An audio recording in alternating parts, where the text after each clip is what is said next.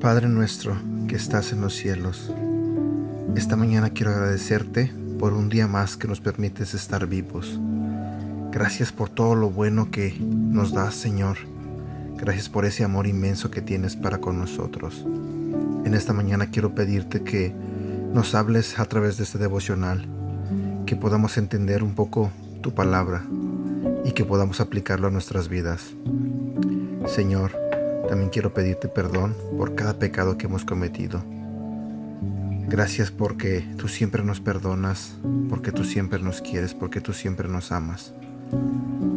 También quiero pedirte perdón por los pecados de las personas que escuchan este audio en este momento y quiero pedirte que les hable, Señor.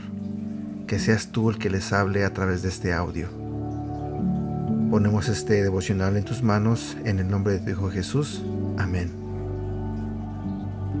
Hola, ¿cómo estás? Buenos días, mi nombre es Edgar y este es el devocional de Aprendiendo Juntos. El día de hoy vamos a hablar de un tema que se titula Valor Moral.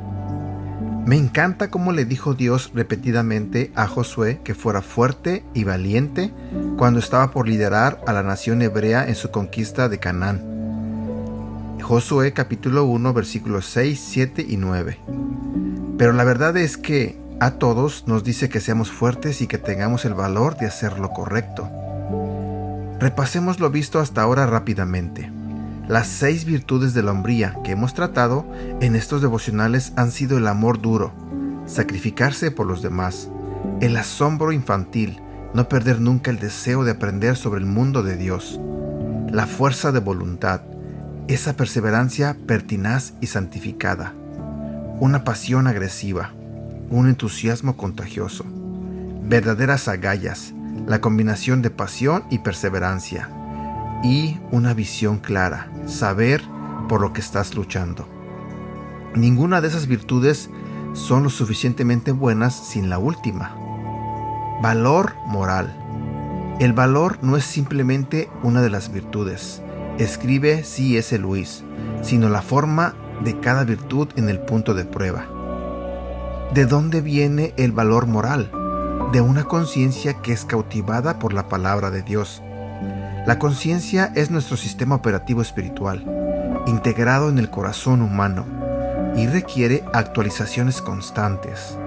La forma en que haces esto es descargando las escrituras todos los días. Cuando estudias las escrituras, estás cargando la voluntad buena, agradable y perfecta de Dios. Es así que dejas que tu conciencia sea tu guía, una conciencia informada por las sagradas escrituras y afinada por la tierna y apacible voz del Espíritu Santo. Si violas tu conciencia constantemente, es como un medidor que ya no ejerce su función.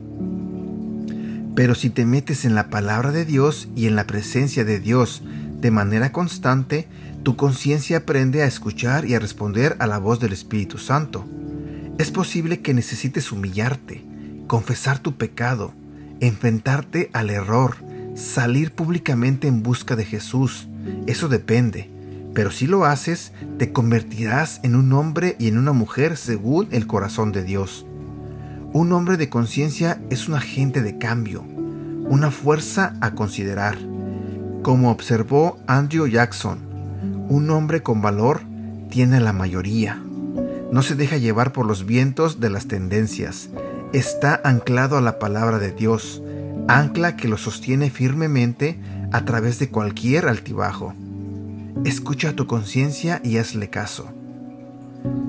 La pregunta que te dejaré en esta mañana es, en cuanto a qué necesitas actuar a partir de la valentía moral que hoy tienes. Versículo para recordar. Primera de Corintios capítulo 16 versículo 13. Manténganse siempre en estado de alerta, pero confiando en Cristo. Sean fuertes y valientes. Y hemos llegado a la parte final de este devocional. Espero y deseo de todo corazón que te haya gustado.